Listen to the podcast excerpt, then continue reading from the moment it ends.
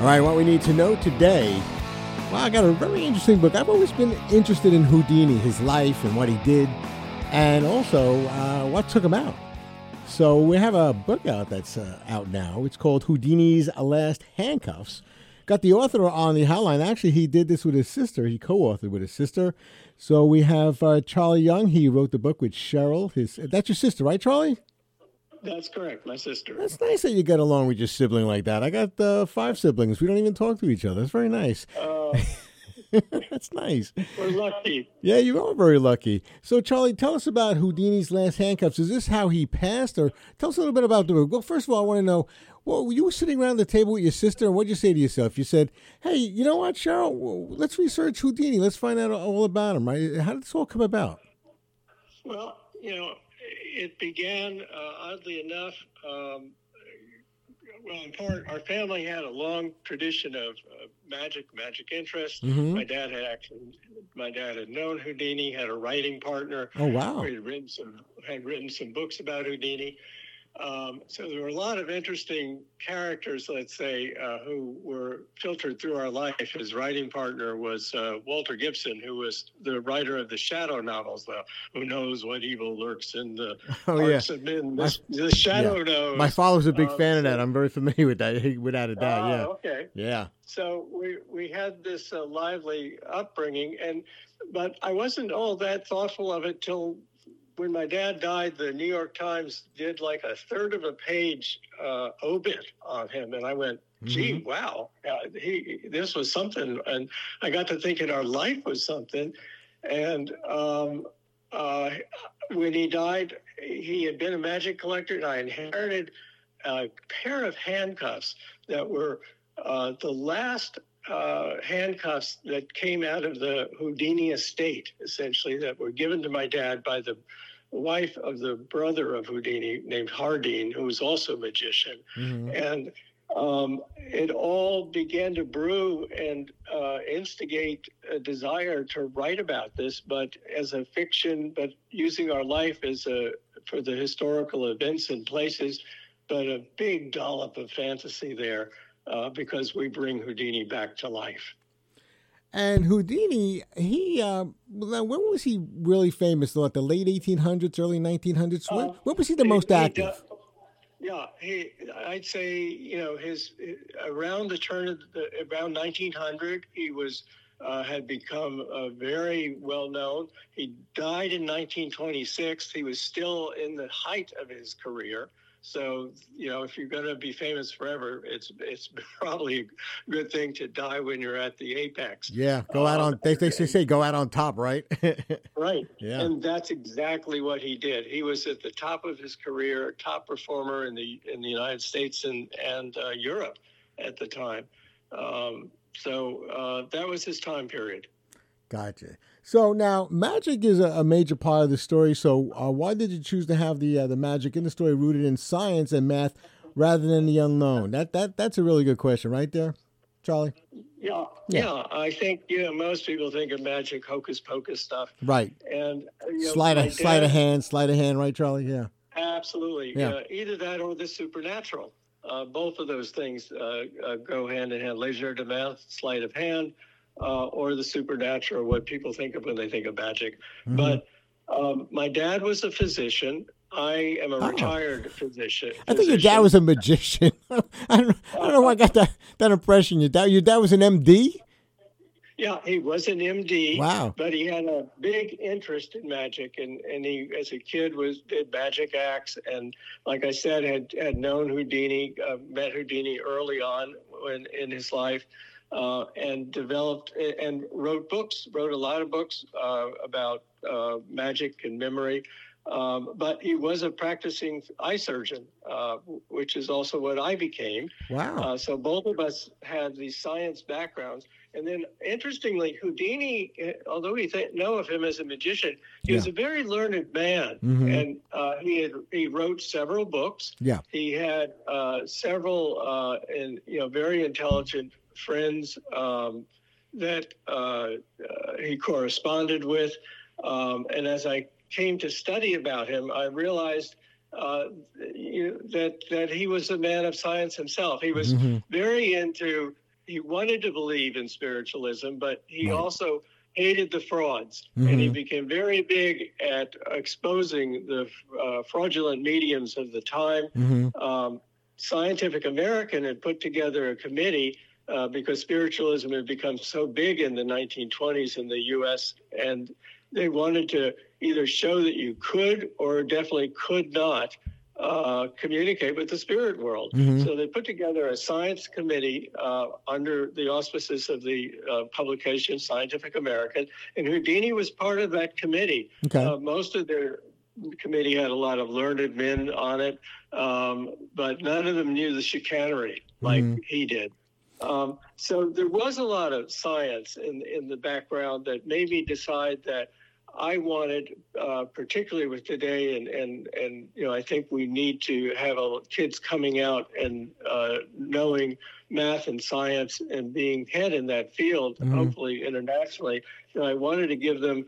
Uh, if kids are, or young adults are reading this book, mm-hmm. I wanted to know that real magic is uh, really science and math making the seemingly impossible possible. Uh, so that was, uh, you know, part of my thought. So this book actually gets into the other side of Houdini. I would never have thought that he was a man of science or physics or math or anything like that. And now yeah. you come out with this book here, and you're showing this whole different side of him as a very intelligent man that took this very seriously and wanted to introduce, eh, you know, some type of science into it, which is kind of unique, isn't it? Yes, yeah, he wanted proof. You yeah. know, he was a, a, a, scientific method. right, and there's some physics that that's involved when it comes to some magic, isn't there?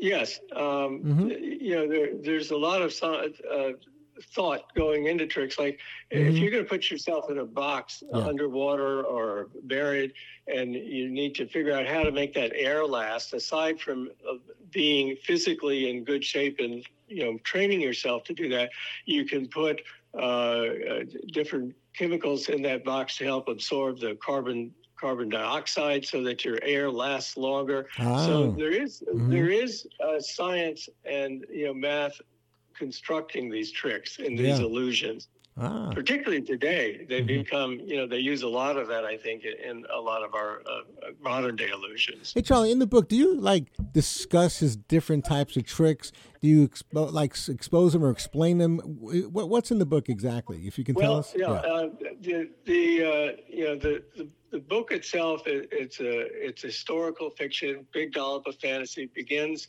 in the 1950s Manhattan um, on Halloween Eve. Uh, Houdini actually died on on Halloween. And, what he, was, and what he, yeah, what did he died from? Uh, he died from peritonitis, uh, a ruptured appendix. They didn't have any antibiotics at the time, uh-huh. Uh, so it was an infection, you know, that killed him. Was that? Um, I heard that somebody punched him in the stomach. Is that how he ruptured? He did, the, yeah. Yeah.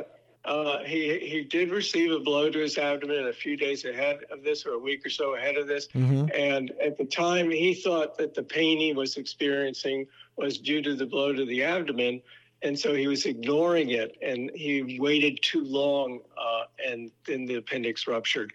But in all likelihood, it was not the blow that mm-hmm. ruptured the appendix, right. but waiting too long to go to surgery. That was the key there. Oh, because I always I always thought that when the stories I heard was he was punched in the stomach and that's what he died from. But uh, it, it, may not be the case, right? It, it, they, they, yeah, it, it isn't, and I I bring that up in the book. Uh-huh. Uh, I I discuss the you know what happened and that story and how you know he really died. Mm-hmm. But the story you know basically is is about. Uh, it takes place in that in the 1950s, uh, and uh, it's on Halloween Eve, and three kids are gifted a Ouija board by this family friend, Walter Gibson, the shadow uh, author, mm-hmm. uh, because the adults are going off to Houdini seance to try to bring him back. Mm-hmm. And Walter knows that the kids are, you know, unset, upset that they can't go. So he says, You do your own seance at home. Have this Ouija board. And the kids do a seance, and it's the beginning of this adventure for them. But, and Houdini does come back, but not due to the Ouija board, not due to the seances. It's due to those handcuffs. These handcuffs have a magic interest within the story. And that's why I got to. Um, that's why I got to get the book to find out. and that you do. Um, you know, but but I'll, Yeah. I'll say Houdini Yeah. gives the kids a mission. Mhm. There- He's he's got a notebook that they have to find that has these math and science formulas in it, not hocus pocus, not spells. hmm But one of those formulas is is the formula on what brought him back to life, Yeah. and there's a flaw in that. So we we we have to follow the story to see what happens. It's a notebook everybody wants, and there are good people wanting it and bad people wanting it. hmm Uh, so there are a lot of elements. Yeah. Hey, Charlie, what does Cheryl do for a living? Cheryl actually is a uh, financial advisor. Okay. Um, so uh, Yeah. very different paths we Mhm. took. Yeah, but you know, there's uh, some science when it comes to financial planning and stuff. There's some things that Well, sound, yeah. A lot of Mhm. math. Yeah, oh, yeah, Definitely a lot certainly. yeah, certainly, yeah. All right, so Houdini's Last Handcuffs by uh, Charlie and Cheryl Young. I guess it's available everywhere, right? Yeah, it, it is being released on the uh, 26th of March, so it's not quite out yet. It's not out yet, okay.